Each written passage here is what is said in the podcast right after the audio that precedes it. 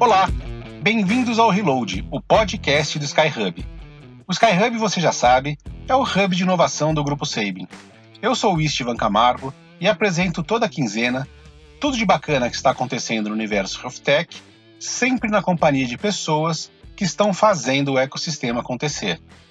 Como inovação na saúde é um tema muito quente, cada vez mais surgem notícias nos nossos feeds que nós nem sempre temos tempo de parar, pensar e discutir. Chega uma hora que todo mundo acaba se tornando um quase especialista em saúde digital, que consome conteúdo em excesso, mas não sabe direito o que fazer com isso. Aqui no Reload, a gente faz um pouco diferente. No nosso programa, a gente discute com quem vive esse rolê na pele. Executivos e empreendedores skin in the game que não conheceram saúde digital atrás da tela, mas aprenderam o que sabem fora dela e por isso falam sobre os erros e acertos da inovação na prática. Real World Health Tech é exatamente essa a proposta do nosso programa. No episódio de hoje, a gente vai falar sobre a utilização de metodologias de inovação na criação de uma health tech. É cada vez mais comum vermos pessoas que não têm formação em medicina e que não trabalhavam numa empresa de saúde empreendendo no setor pela primeira vez. Na maioria desses casos, eles chegam munidos de competências que muitas vezes não são ensinadas em escolas de medicina e que visam a aprendizagem e descoberta constantes através de processos e técnicas que, se não servem como uma receita de bolo para o sucesso certo de um negócio, diminuem em muito as chances de cometer erros desnecessários na execução de novas ideias. Para conversar comigo sobre esse assunto cada vez mais relevante, eu convidei um amigo que é engenheiro de produção pela PUC de Goiás, empreendedor, coautor do livro Transformação Radical e que até pouco tempo atrás era um dos sócios da ACE, uma das principais aceleradoras da América Latina, onde ele liderava o braço de consultoria em inovação corporativa. Eu estou falando do Vitor Navarrete, que é co-founder e CEO da Lincoln. Vitor, muito obrigado por abrir um espaço na sua agenda, que anda tão corrida, e é um prazer te receber aqui a bordo do Reload. Obrigado, Istvan. Prazer estar aqui no Reload. Espero contribuir aí com meu amigo e com minha amiga ouvinte. Esse que é um, um assunto, não vou dizer novo no Brasil, mas que está em transformação, que é inovação em saúde com a adoção de novas tecnologias, novas terapias, novas formas de abordar o paciente, a cadeia de valor da indústria, as empresas. Então, tem um pouquinho de alguns aprendizados que eu queria compartilhar com vocês aqui e que certamente vai servir para várias dessas pessoas que hoje estão inovando em saúde. Muito legal, Vitor. Tenho certeza que vai ser um grande papo. Bem, agora que o nosso convidado já está super bem apresentado, vamos direto aos principais pontos de hoje.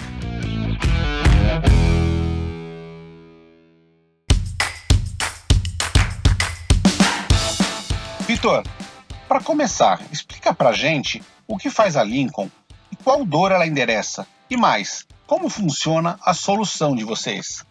Bom, vamos lá. A Lincoln é uma. A gente se posiciona hoje como uma terapia digital personalizada. Tá? Já vou explicar o porquê disso focada em pacientes crônicos.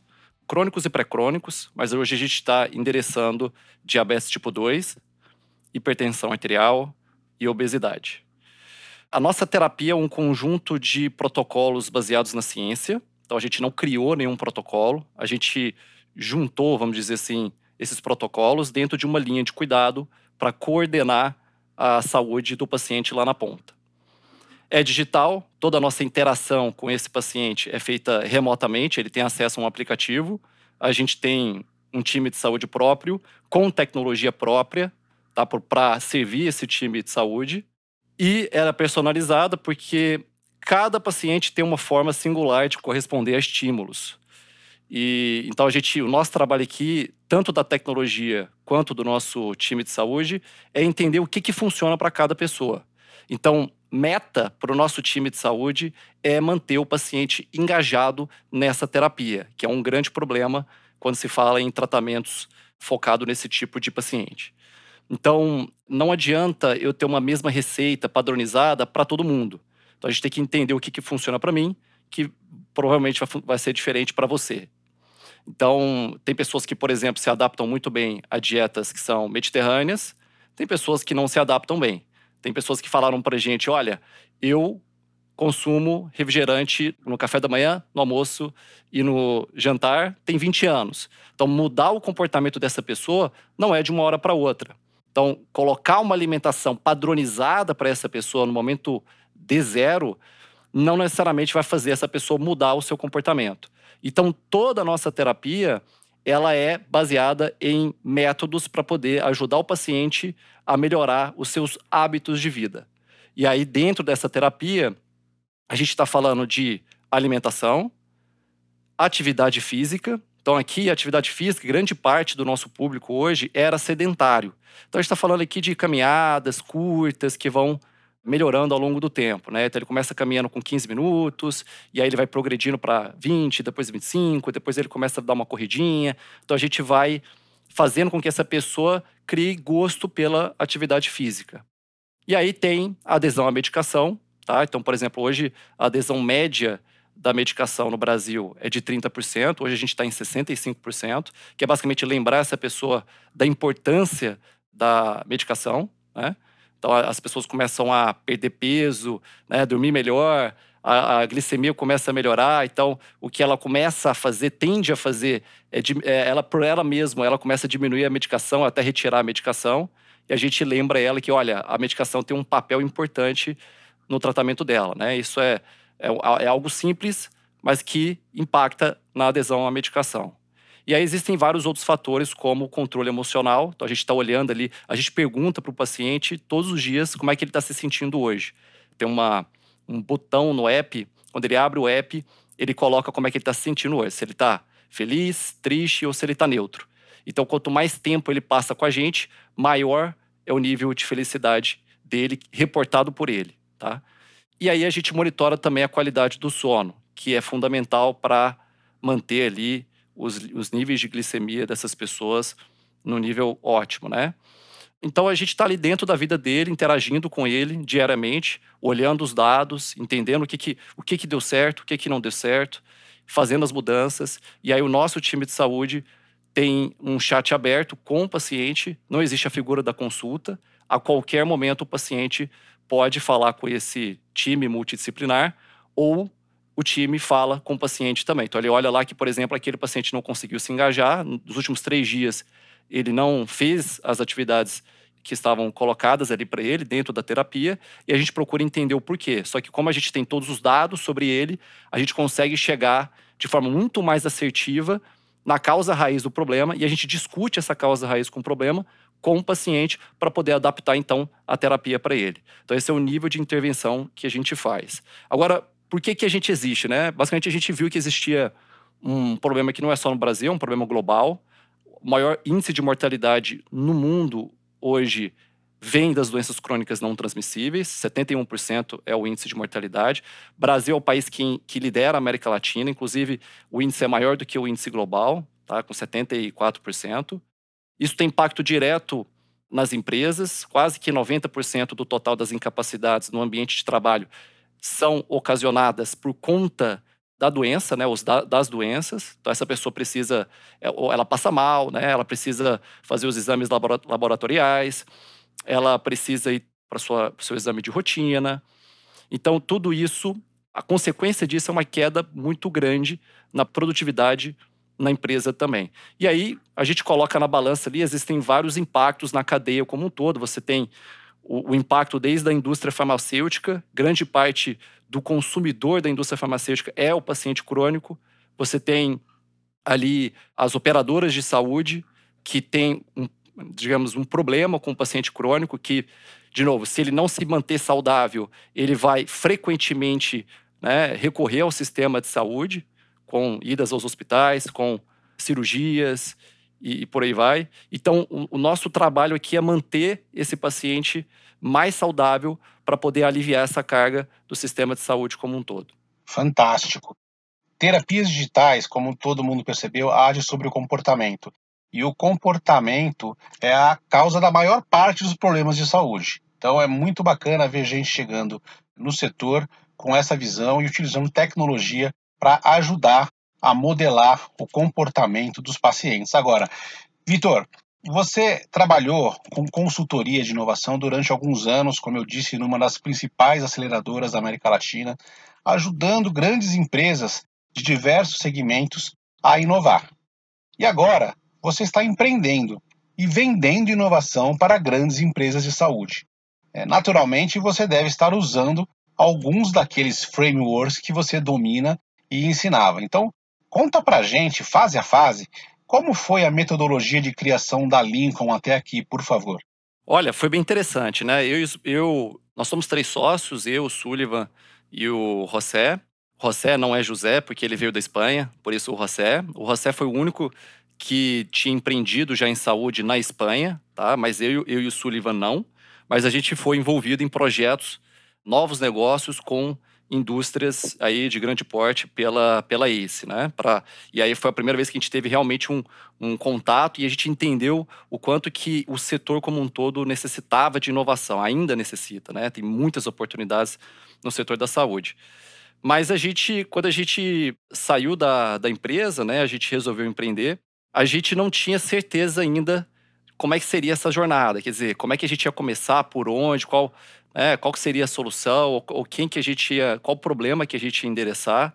Então a gente fez o trabalho by the book mesmo, né? Então a gente rodou o tradicional Lean, que eu falo tradicional, mas que poucos operam como deveria operar, que é não ter a pressa em fazer uma boa validação.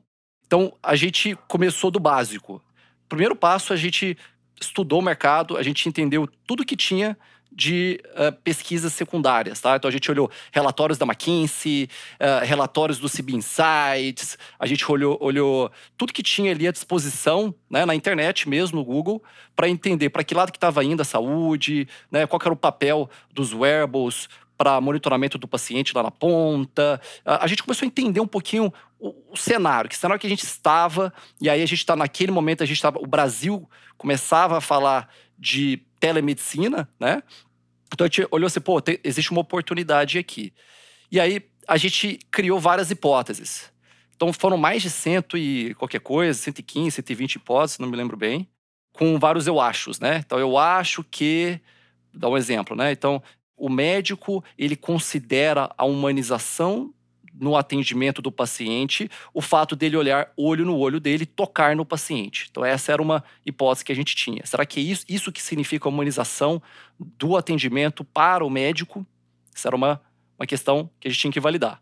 E aí, a gente criou várias do paciente também. Né? O paciente quer estar fisicamente no consultório do médico. Então, essa era uma outra hipótese que a gente tinha. Então, a gente criou várias, né? Então, e aí a gente pensou assim, pô, ah, será que as pessoas têm esse costume de usar relógios inteligentes para monitorar os seus sinais vitais? Será que isso está acontecendo com o brasileiro? E aí a gente foi validar isso.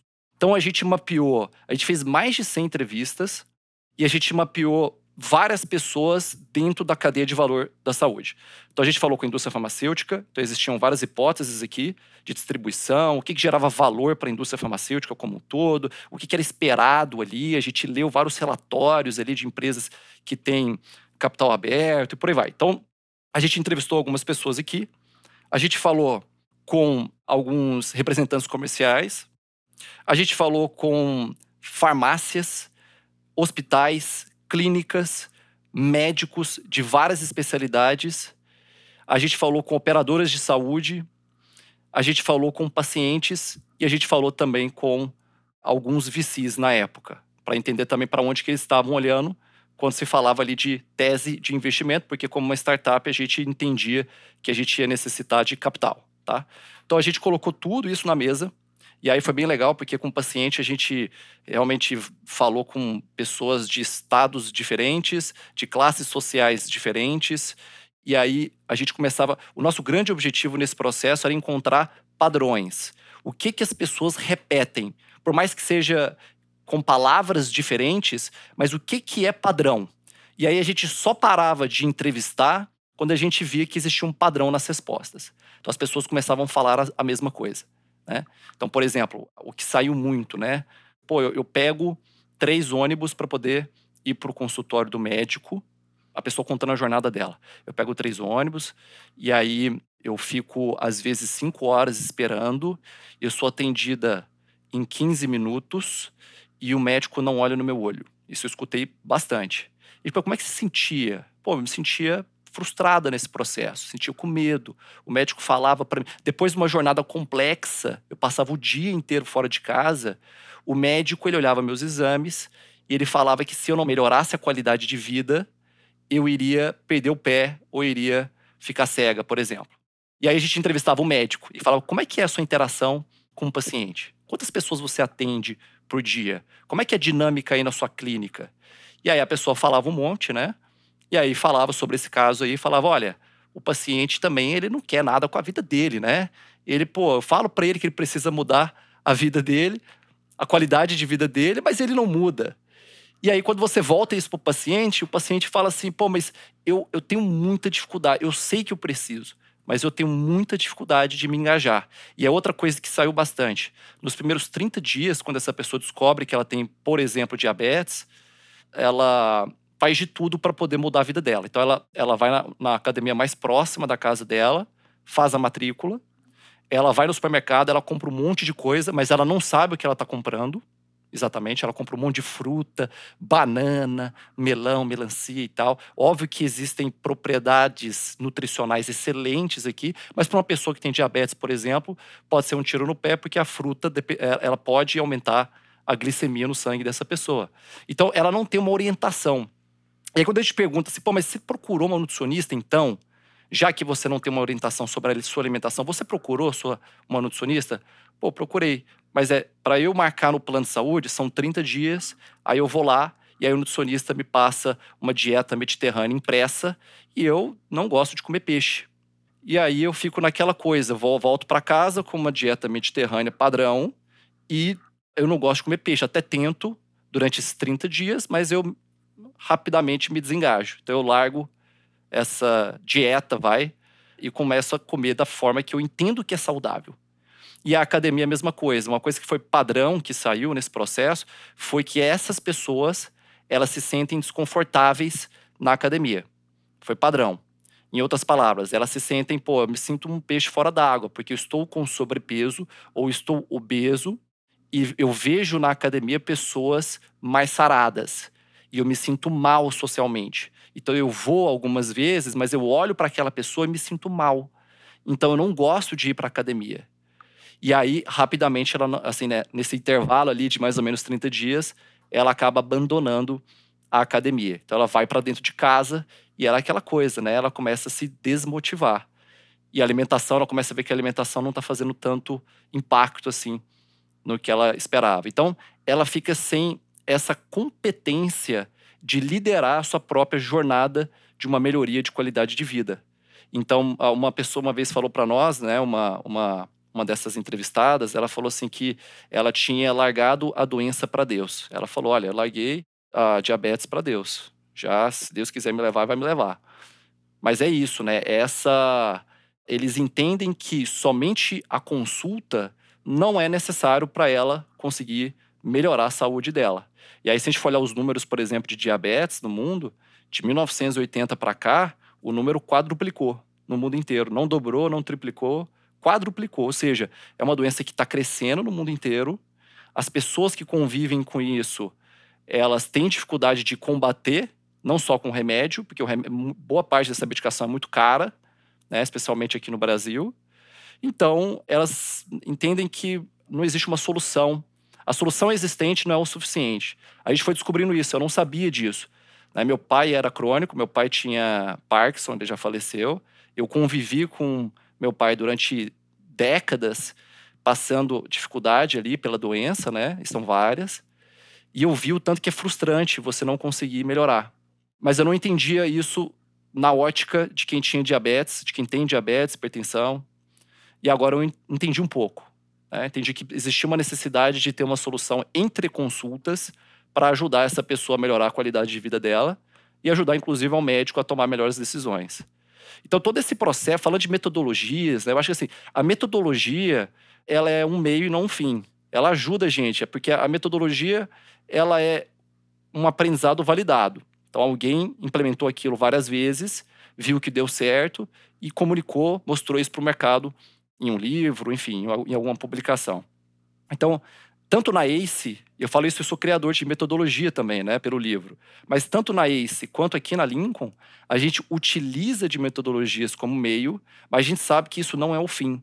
Existem caminhos diferentes que podem ser tomados e a gente tem que ter a habilidade de entender isso e modificando ao longo do tempo. Mas certamente ajuda. É um, como a gente fez, eu e os meus sócios, a gente fez esse processo várias vezes. A gente se especializou em fazer uma boa validação foi isso que a gente fez na Lincoln também. A gente gastou três meses focados, full time, oito, mais de né, 10 ou 12 horas por dia, sei lá, só fazendo uma validação do problema, entendendo o problema.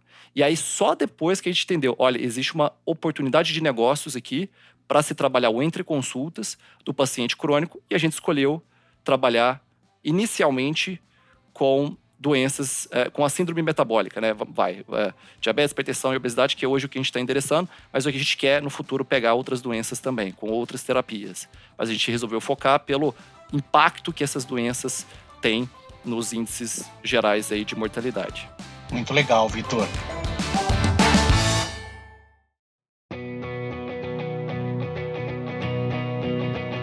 Agora, em alguma dessas fases, você sentiu que a execução seria mais difícil pelo fato de estar empreendendo na saúde? Olha, é, assim, empreendedor é empreendedor em qualquer lugar. Eu empreendi em, no mercado de eventos, no mercado de empregos. Eu tive uma startup de empregos, né? fui sócio de uma startup de empregos. Eu tinha 21, 22 anos. De automóveis também, uma outra startup, numa época que não se falava em venture capital no Brasil ainda, ou tinham algumas aceleradoras aí. Eu desenvolvi consultoria, é, dentro da ACE, aí, trabalhando em 19 segmentos da economia. Então, o empreendedor ele tem essa habilidade de olhar o problema sem o viés, muitas vezes, do que um médico, um nutricionista, sem ter esse viés e falar: olha, existe um problema aqui e eu vou tentar resolver esse problema de alguma forma. Vou entender o que, que essa pessoa passa e vou fazer vou criar soluções e fazer testes para entender se eu consigo resolver o problema dela mesmo ou não. Então, esse modus operandi, esse sistema operacional, eu acho que dá para rodar ele em qualquer segmento da economia. Agora, existem vários desafios que são singulares da saúde, né? E aí, a gente, como a gente. Bom, eu não, eu não sou médico, enfim, sou engenheiro. A gente começou a trazer pessoas boas para o nosso time. Então, a gente não dominava a telemedicina, por exemplo. A gente foi ao mercado e trouxe um conselheiro que é pesquisador em telemedicina pela Universidade de Massachusetts, o Dr. Maurício trabalha com isso há muitos anos nos Estados Unidos e ele viu esse processo que está acontecendo hoje no Brasil acontecer lá. Então, você, pô, eu quero me cercar de pessoas boas, quero entender melhor sobre telemedicina. Então, ele é o nosso grande orientador em tudo quando se fala em telemedicina, tá? A gente, pô, quer entender mais sobre terapias digitais. A gente foi ao mercado e trouxe o CTO, da, ex-CTO da Livongo, que é o Dave, que fez o trabalho entrou na, na Livongo quando ele ainda era uma Lincoln, e aí levou a empresa para até o IPO lá nos Estados Unidos. Então ele, ele viu isso acontecer no mercado norte-americano e certamente aporta muito conhecimento no desenvolvimento do nosso negócio. Pô, eu não entendi o mercado farma como deveria entender, né? Então como é que eu acelero isso? A gente trouxe o ACO da Abbott. Agora, não, assim, preciso entender a dinâmica de uma operadora de saúde. Agora a gente trouxe a Anelisa Siqueira, que eh, foi sócia do Grupo Santa Celina, vendida aí para a DASA. Então, a gente começou a trazer pessoas que poderiam complementar as competências necessárias para o desenvolvimento de um negócio na saúde. E aí existem, enfim, vários outros pontos, né? Por exemplo, a saúde, você não consegue vender em saúde sem comprovar a eficiência clínica daquele processo. É diferente de, por exemplo, eu vou criar agora um software para trazer mais leads para influenciadores digitais, vai, para empresas de marketing. Beleza, eu posso eu crio agora, testo isso numa população, em algumas empresas ou alguns influenciadores, deu certo, consegui trazer uma eficiência melhor no processo, eu injeto dinheiro na máquina, tá? Estou simplificando aqui. Em saúde, eu não posso fazer isso. Para eu vender para uma operadora, para uma empresa, para uma indústria farmacêutica, para uma farmácia, sei lá, necessariamente eu preciso comprovar que essa terapia minha ela tem resultados. Né? Ela gera melhor desfecho clínico.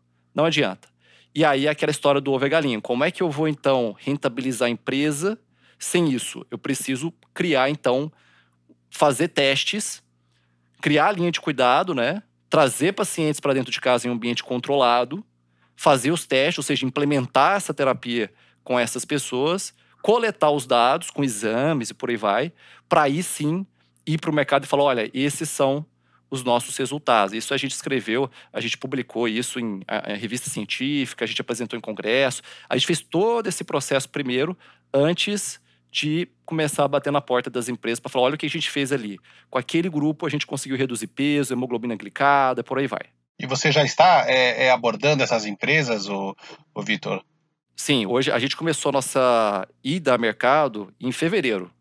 Então, todo esse processo com pacientes começou em agosto do ano passado. A gente levantou um capital, um pré-seed, para poder colocar essa história de pé. E a gente explicou isso para os investidores. Não foi.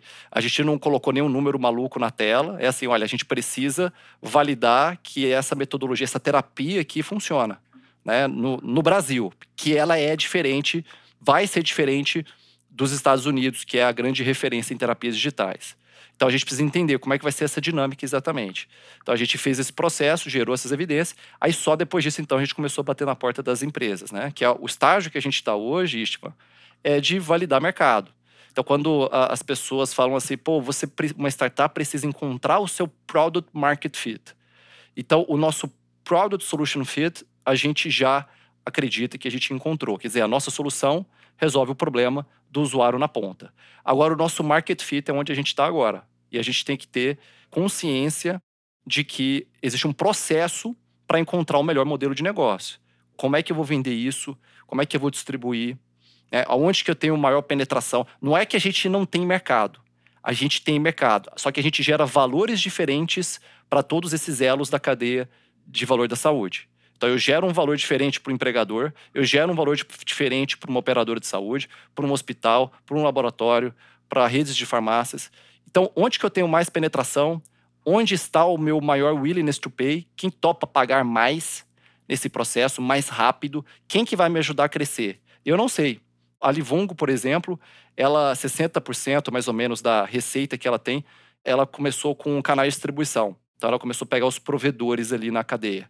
E aí 40% é direto com as empresas na ponta, né? O empregador.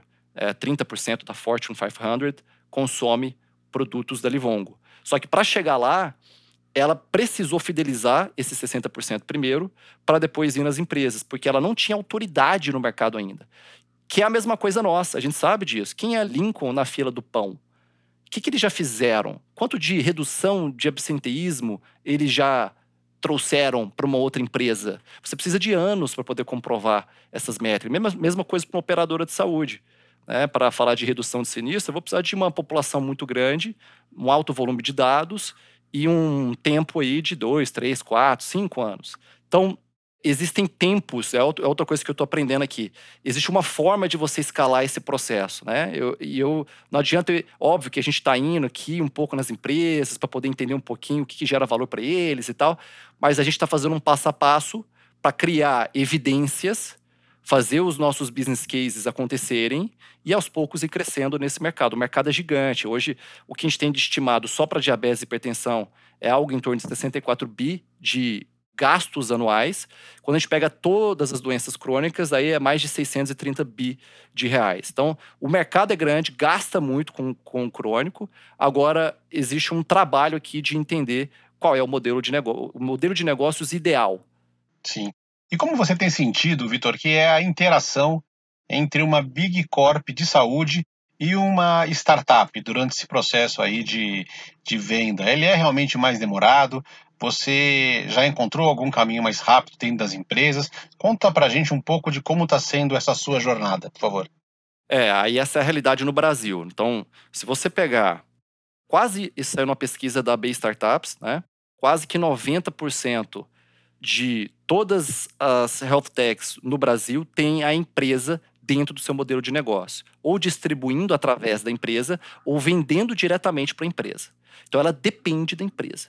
E aí, quando você pensa em um volume de pessoas usando, o caminho mais natural é você se conectar a empresas de grande porte. O caminho mais natural, óbvio que isso não é uma regra. Então imagina que existem várias empresas hoje com inúmeras startups ativando essas empresas, tentando vender soluções para essas empresas. Então a gente está vivendo esse momento, inclusive isso foi fruto de entrevistas com RHs aí que a gente fez para entender um pouquinho e aí o que saiu de padrão foi que existem cinco startups por semana aparecendo na mesa do decisor de recursos humanos dessas empresas. Então existe uma competição que às vezes você nem sabe que está acontecendo, que não necessariamente é uma competição com um produto similar ao seu. Às vezes é um produto completamente diferente, mas que está competindo o tempo da atenção daquele diretor de recursos humanos, que tem um orçamento limitado e por aí vai. Então, existe isso, né? Então, um volume grande de empresas que dependem do B2B, é diferente de outros setores, que é você distribui para o B2C e por aí vai. Aqui é B2B por essência.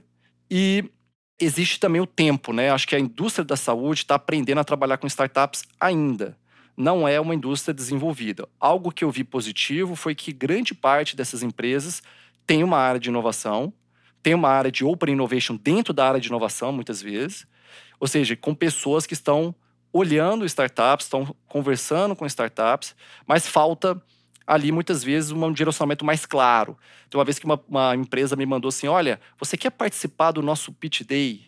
Mas, pô, legal, me interesso. O, aí eu perguntei para ela, mas o que, que, vocês estão olhando? Qual que é a tese de inovação da sua empresa? E aí ela, ela não conseguiu me responder. Como assim? Primeiro ela me perguntou assim, como assim tese de inovação? Aí eu expliquei, não, uma tese de inovação é o para onde vocês estão olhando. É, quando se fala em inovação da empresa, o que, que significa inovação para a sua empresa. E ela não soube responder. Ela falou assim: não, a gente está olhando o mercado e tal, se a gente achar alguma coisa legal, a gente pluga aqui. Então, não parece estratégico. Um discurso desse não parece estratégico. Quer dizer, qual é a garantia que eu vou ter que isso realmente vai virar prioridade no momento de decisão de investimento lá, de contratação do, do, do serviço ou da POC, enfim? Qual é a sinalização que eu tenho quando a empresa nem sabe para onde ela está olhando quando se fala em inovação? Então, existem alguns casos assim, e obviamente existem alguns casos mais amadurecidos, onde a empresa tem super claro ali para onde que ela quer ir, o, o, o que, que significa inovação para ela, que tipo de solução que ela está olhando e tudo mais. Mas existe ali uma dificuldade, né? Quer dizer, várias delas estão criando programas de aceleração. Então imagina que para eu me conectar com uma empresa X, eu necessariamente eu preciso passar pelo programa de aceleração dela. E tudo bem, porque eu sei que ele agrega valor. Mas para eu falar com 10X, eu vou fazer 10 programas de aceleração. E aí, para uma empresa que é uma startup, com um time enxuto, que tem uma operação ali, fica complicado fazer.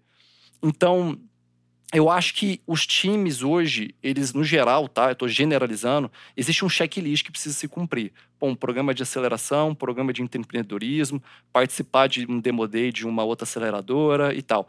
Eu acho que vai chegar um momento que a gente vai passar essa fase e vai ficar mais rápido, fácil para a empresa, para ela se relacionar com uma startup. Quer dizer, ela vai mapear, ela vai ter uma tese bem definida, ela vai ter um processo interno fácil de plugar e ela vai fazer isso acontecer em um mês, por exemplo. Ela já conseguiu criar todo o piloto e aí fazer rodar, criar os aprendizados e aí ter as decisões de go ou no go. Então eu estou vendo que as empresas hoje estão participando desse modelo. Mas assim, por outro lado, eu acho que é um caminho muito mais fácil você ir pelo time de inovação. Porque quando a gente fala hoje com o time funcional da empresa, digamos, o recursos humanos é um funcional. Mas vamos falar, o time médico da empresa, às vezes ele não tem essa tradução do que é a tecnologia, como é que funciona. Então, o time de inovação tem um papel fundamental de meio que traduzir isso para uma realidade de necessidades que a empresa tem. Então, eu recomendo fortemente empresas que estão aí, startups que estão aí, procurar quais são esses times de inovação, porque eles estão procurando você ali na outra ponta, né? então se mostre ali de alguma forma para que esse relacionamento aconteça, porque é um caminho mais fácil para que esse relacionamento aconteça. Agora, o que eu penso, né? Startup empresa, o relacionamento ele nunca pode ser um mais um. O relacionamento um mais um é o relacionamento com um fornecedor, vai? Eu contrato e tem aquele resultado mais claro. O relacionamento com uma empresa tem que ser um resultado onde esse 1 mais 1 é igual a 11 e não 2. Porque tem que ser desproporcional o retorno que uma startup, esse relacionamento startup-empresa vai dar. Porque a empresa está investindo também em risco, né? Então, se eu invisto em risco, eu espero um retorno muito maior do que outros players mais tradicionais me trazem no mercado. Então, os dois, eles têm que ser estratégicos ao definir as metas, por onde, que, que a gente vai alcançar aqui? Não, a gente vai alcançar esse resultado que é cinco vezes maior do que a empresa faz, é dez vezes maior do que a empresa faz. É isso que é um bom relacionamento de uma empresa e uma não necessariamente em saúde, mas qualquer outro segmento. Então, eu, essa é a forma que eu vejo, né? Agora tem todo um processo, né? Quer dizer, você precisa entender, pô, quem que é o seu champion dentro da empresa, quem que é a pessoa que vai te defender num comitê. É, existe um relacionamento que precisa ser feito com essas pessoas. Vai almoçar com, com, esse time de inovação ou com uma pessoa do time de inovação. Faz o relacionamento, explica bem qual é a sua situação, seja verdadeiro. É, o relacionamento é importante, porque vai chegar um momento onde haverá uma decisão de investimento ou não. E é importante que essas pessoas entendam o potencial do negócio né, e elas consigam te defender ali dentro.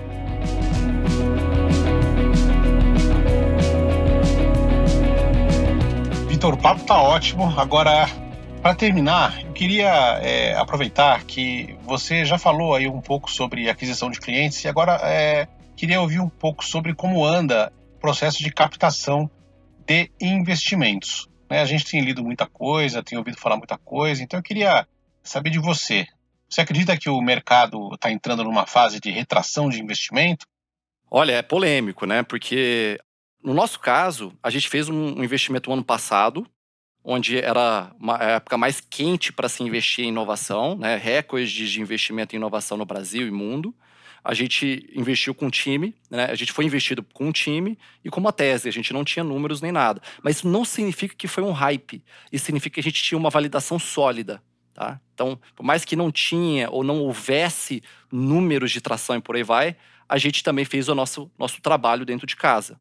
Hoje a gente está indo para o mercado também. A gente até abriu uma, uma rodada aí com, com investidores institucionais, a CRIA, para continuar a nossa jornada. Então a gente está bem nessa época, né?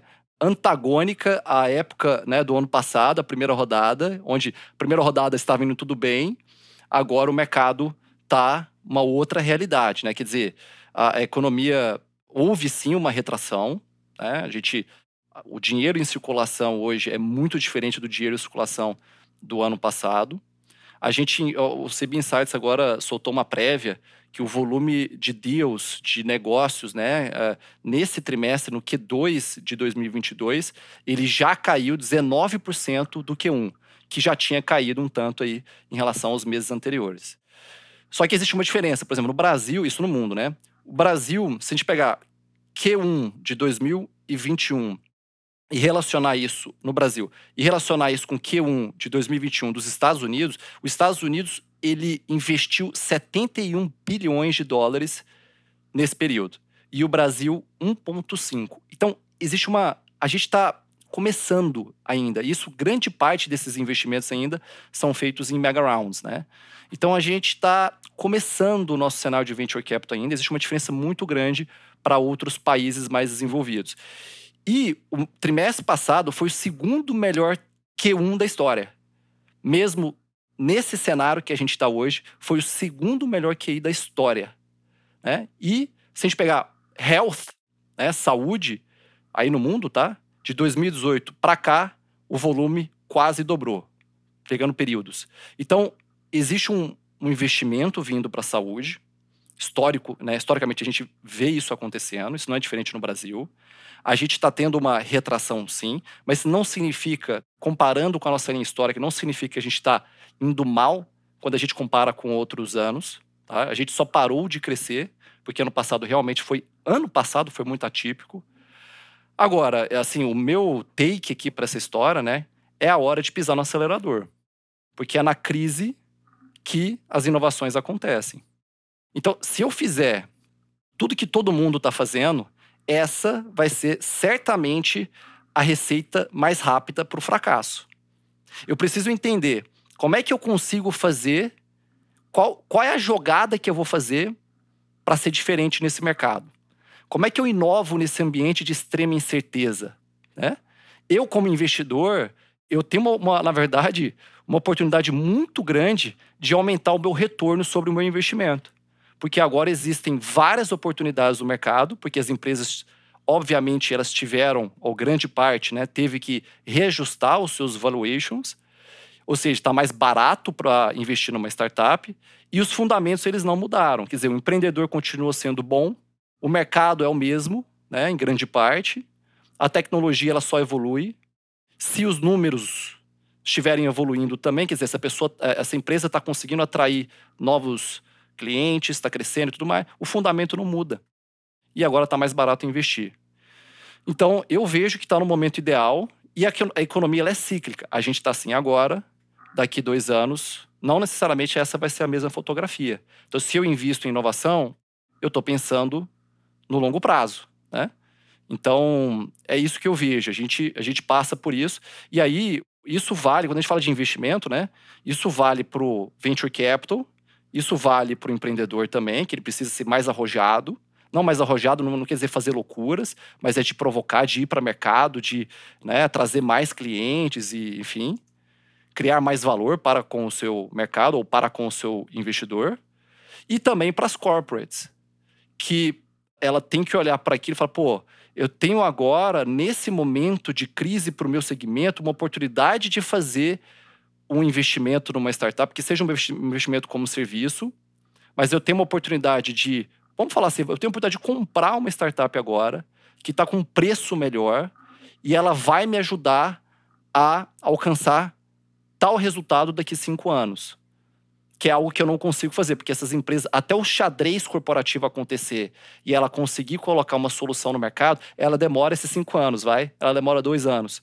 Então, pô, deixa eu antecipar eu adquiro uma empresa aqui, coloco minha base que eu tenho, que essa empresa não tem, essa startup, muitas vezes, por exemplo, uma base de pacientes, coloco à disposição dela, plugo aqui, e aí eu faço aquele cálculo. Pô, principalmente empresas de capital aberto, né? Ela precisa comprovar qual é a expectativa de retorno que ela vai ter fazendo aquela aquisição. Então, pô, eu quero ter, sei lá, duas vezes o meu MOIC, né? O meu, o meu o meu múltiplo no capital investido, vai? Então, eu quero ter duas vezes, eu quero dobrar em cinco anos. Então, eu compro essa empresa por 30 milhões agora e eu quero ter 60 milhões em cinco anos. Se eu fizer agora sozinho, eu não vou conseguir. Então, será que fazer com essa empresa é melhor? É? Então, será que ela vai me dar velocidade? Então, eu estudo os fundamentos e, e faço acontecer. Então, honestamente, eu vejo muito acontecer isso, Ivan, assim, uma crítica velada ao empreendedor, que eu acho que até tem em alguns casos, mas eu acho que a culpa dos altos valuations, dos valuations esticados e sem fundamento, é culpa dos dois. É do investidor e do empreendedor. Com certeza. Né? Não é só do empreendedor que foi lá e apresentou um PNL, uma, um BP, né, com números futuristas, aquela coisa. Não. Eu acho que tem uma questão de realmente de cenário e tem ali o general partner, o sócio do fundo, que colocou aquele cheque milionário sem fundamentos na mão daquela empresa. Então é a culpa dos dois. E como é que os dois vão resolver? Como é que isso vai se ajustar? Então acho que é um pouco do é como é que eu incentivo mais, né? Como é que eu coloco mais gasolina aqui, ou, enfim. Aí eu acho que é uma outra discussão, mas eu acho que não é uma culpa de um, não é uma culpa só de outro, é uma culpa dos dois, digamos. Eu acho que agora é o momento da gente se reajustar alterar os nossos planos mesmo, né? Ver se eu consigo, com o meu caixa, me segurar mais tempo. E aí, de novo, ir para o mercado, tentar achar investidores que compram sua visão de longo prazo, com fundamentos, né? Mas que compram sua visão de longo prazo. Da mesma forma, o investidor procurar as boas startups com empreendedores sólidos para poder fazer suas apostas, para poder, de novo, crescer o seu múltiplo ao final de, dos 5, 10 anos. Muito bom, Vitor. Bom, eu quero me despedir dizendo que quando eu comecei a estudar mais a fundo metodologias de inovação, lá pelos idos de 2012, 2013, eu consumi muito conteúdo da ACE na época. E que hoje é um prazer ver um dos sócios da empresa chegando na saúde. Então estou à disposição para retribuir e ajudar no que for possível para acelerar o aprendizado e o crescimento da Lincoln, Vitor. Não, muito obrigado, Istvan. Assim, o papel que você faz para o ecossistema é fundamental trazer pessoas aqui para discutir temas, temas que são sensíveis, outros temas que não, mas eu tenho certeza que existem outros Vítores aqui que está escutando esse podcast, que está precisando falar com outros empreendedores que estão passando pela mesma situação e que possivelmente vai ter ali algum insight importante para o seu negócio. Então eu fico muito feliz também de contribuir com a jornada aqui do Reload e fico à disposição de você também, tá? Para qualquer outra interação aí, outro podcast, enfim, vamos marcar que essa é uma coisa que eu adoro, compartilhar conhecimento. Legal, Vitor. Obrigado, cara. Um grande abraço. Valeu, Ishivan. Um abraço. Esse foi mais um episódio do Reload, o podcast do Skyhub. Vamos nos rever daqui a 15 dias com mais novidades sobre o universo Health Tech, contadas por quem saiu da saúde no modo remoto e conhece o ecossistema para valer.